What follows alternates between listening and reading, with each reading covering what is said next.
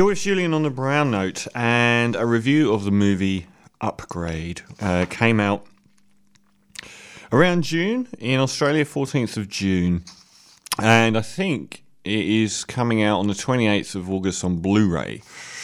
Now, it's uh, from Blumhouse Productions, Jason Ferris Blum, or Bloom, who's burst onto the scene as a, a rather in demand producer of movies. He's already got two uh, Best Picture nominations for Whiplash and Get Out, both terrific films. Um, and this is a, a, sci-fi film. I guess you could call Get Out kind of a sci. Yeah, it was really a sci-fi film in the in the classic sense. I think there are two two kinds of broad churches when it comes to sci-fi: Star Trek, or you know, Star Wars. You're in space, and and then there's the human ones where where society is is upended in some way by some form of technological advancement or some kind of scenario that isn't scientifically possible at the moment. And that's where Upgrade sits. It's directed by Leigh Whannell, and I don't know how much else he's been. He's ah so so Leigh Whannell is alongside James Wan do you know I interviewed James Wan back in the 90s? I think it was him. And it was in his uh, first film that he made. And he absolutely crucified me. He phoned up the magazine I was working on and said that I was incredibly rude to him. And I asked him lots of imp- uh, terrible questions, uh, like really personal stuff. I didn't. I asked him, it, like, it was such a crap film. I asked him the most boring questions you could possibly ask solely about the film. I've got no idea what his problem was, but I thought it was a complete arsehole. Uh, anyway, they came up with the Saw franchise, something I've never ever liked. It was a, an idea film, and that was it. It had the idea of you know the people in the cells being tortured imaginatively, and one film was enough. But we ended up with seven or so. They might even still be making them. But he was a co-creator of Saw. Um, he's Written films, uh, of course, Saw Dead Silence, Insidious 1 and 2 and 3, none of which is exciting me very much at this stage. Um, Insidious Chapter 3 was the first film that he directed. I'm guessing that that wasn't a widely acclaimed film. He's returned with Upgrade, starring. Who's oh Logan Marshall Green, uh, who is an actor I don't know much about. He's mainly been in I think he's mainly been on TV in America. I don't think that he's um, been in that that many films. Anyway, Logan Marshall Green stars as a mechanic. Um, he's like the stay-at-home husband whose wife, played by the absolutely lovely Melanie Vallejo, who you would recognise from adverts and Australian TV. She was a, a big character in Winners and Losers, that TV show. She's a beautiful, beautiful woman. Um, really interestingly, what how how kind of a, a weird mix is this Filipino Ukrainian? Um, and she's she's um, sort of t- turned up on adverts and stuff like that on Australian TV for years. She plays his wife, and she's a she's a big hitter and earns all the money and he just sort of fixes up like to a very very high standard um, classic cars and sports cars and so on and she drives around in this computerized car. So we're we're in this sort of semi-future. Um, we already have driverless cars, so it's not like it's wildly in the future, but just a little bit further along. And basically, one day they're driving in the car. Well, the car's driving them, and suddenly it flips out and causes a massive accident. And they're in a rough area, and they're sort of thrown around and crawl out of the car, uh, and these group of robbers turn up, and they're brutal, and they kill his wife uh, straight in front of him, and then they um, put a bullet through his spine, uh, leaving him to be a paraplegic, um, quadriplegic. Is that the right way around? Everything basically from the neck down. Um, he tries to kill himself. He's obviously racked with guilt because his last memory of the evening was uh, watching his wife die in front of him. Um, the police can't do anything because there's not really much evidence to suggest who who's responsible, and it, it, you know, even though they've got this amazing technology, they apparently can't find these four people murdering people in broad daylight. And what happens then is the guy that he is shown earlier in the film to be um, fixing up the car for, uh, some beautiful old sports car, is an IT nerd billionaire sort of character. You've seen this, the kind multiple times, who is very much a recluse, acts strangely, very strangely, and he's kind of like a, a sort of a young Steve Jobs character. And he proposes something to this guy, and this guy is now permanently wheelchair bound and requires permanent supervision virtually from his mum or whoever else is around.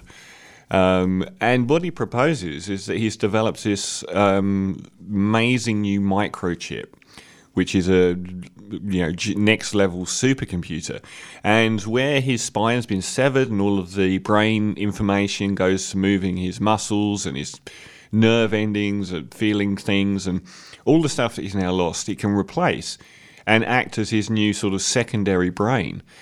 Um, and after a little bit of toing and throwing, um, he decides that this is the way forward. And um, the billionaire makes sure he understands that this is top secret, totally against the law. He, he cannot reveal to anyone that this has happened to him. He has to, for all intents and purposes, pretend to still be disabled.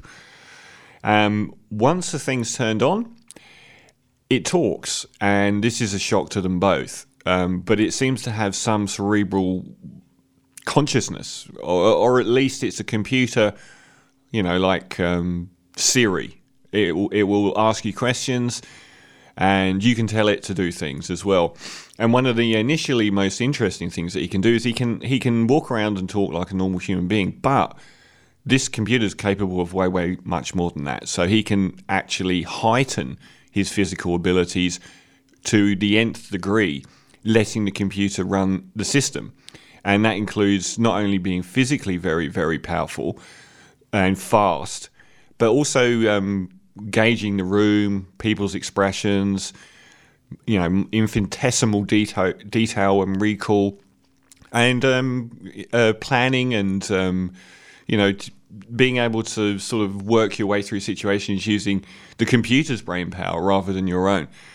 And then obviously we're going to set off after the guys that killed his wife, and that's exactly what we do. And along the way, we, you know, the he becomes ever more reliant on these heightened capabilities that he's capable of using from this machine. Now, that's a good premise, but it sounds very limited. It isn't at all. Um, the best number one best thing about this film is how far they push that premise to very interesting, unexpected avenues, which I found absolutely fascinating. Um, it goes much, much deeper into the whole notion. Every good science fiction film should posit an idea. And in this case, it's the idea of, you know, of, uh, computers controlling your body. At what point are you controlling the computer and the computer's controlling you? and it manages to push these things in unexpected ways. So it operates both as a Death Wish revenge fantasy film and as a cerebral what's you know almost in the in the line of something like Ex Machina or something like that where it's throwing up notions of ident like a lot of sci-fi does what what does it mean to be a human what do you, what are you losing by the um, the addition of technology one thing that is um, very common in the, in this future is that people have augmented bodies. Um, for instance, some of the people have guns built into their arms and stuff like that, but lots of people have augmentation now, which is cyborg in origin and, and in effect. And um, it's a very it's a very interesting world. The way that they push what sound on paper like quite subtle ideas, but they're actually very interesting and thought provoking. Other areas I really like this film um, it cost three to five million. It looks fantastic. Absolutely stunning production design on this. Probably, I did. I didn't like the movie Ex Machina, but the production design on it was good. It looked great. This looks much better. Honestly, how they've got they like the interiors of certain places are stunning. The action is really, really good. There's plenty of action for people that are into that kind of film and, and want to ditch the whole cerebral angle violence, and all of the leads play well. Um, Betty Gabriel, is it? Who's uh, starred in Get Out, funnily enough. Um, she plays a cop. and it's a very very standard underwritten cop role where she basically is the uh, the outsider who's sort of coming. She's looking for the guy uh, the guys that killed his wife, and she also believes that he's a paraplegic still, um, or quadriplegic, whichever I can't remember. Um, I know quad's four, obviously. So, um, she her role isn't written, but she's perfectly fine in it. Um, she sort of comes to the realization that there's more going on here. The lead guy is actually really good, Logan Marshall Green. He reminds me, it's kind of like a Tom Hardy role. I could imagine Tom Hardy playing the role. Again, it's not massively written, but he's it's got quite a lot of dark humour in it, which elevates it again a little bit more. So it actually looks fantastic. It's got a really interesting premise, which it. I reviewed a film a couple of weeks ago, and I said it threw up all these ideas, but it didn't answer anything. It didn't engage with the ideas that it was throwing up. Was it Ready Player One or something like that? Um, this does. It pushes each each idea to the absolute limits. Um, so it's fast, doesn't hang around or overstay its welcome, and all of the limits on the budget. Maybe the cast is small. Maybe there are. I didn't notice there not being that many environments. There seemed to be some good shootout action in multiple locations. Um, so it's certainly not hamstrung in any way, and I can see this guy getting a big job next time he's out directing. So Upgrade is uh, one of my favourite films so far this year, and it's coming out on Blu-ray tomorrow, today, today if you're listening live on on Tuesday evening. So Upgrade, I'm going to give eight and a half out of ten. I would have gone higher if it was a tiny bit more substance. Um, and I haven't really, I'm not really sure how many films I've given, even eight and a half this year. Not that many, probably two or three, if that. So upgrade, eight and a half out of ten, complete recommend from me.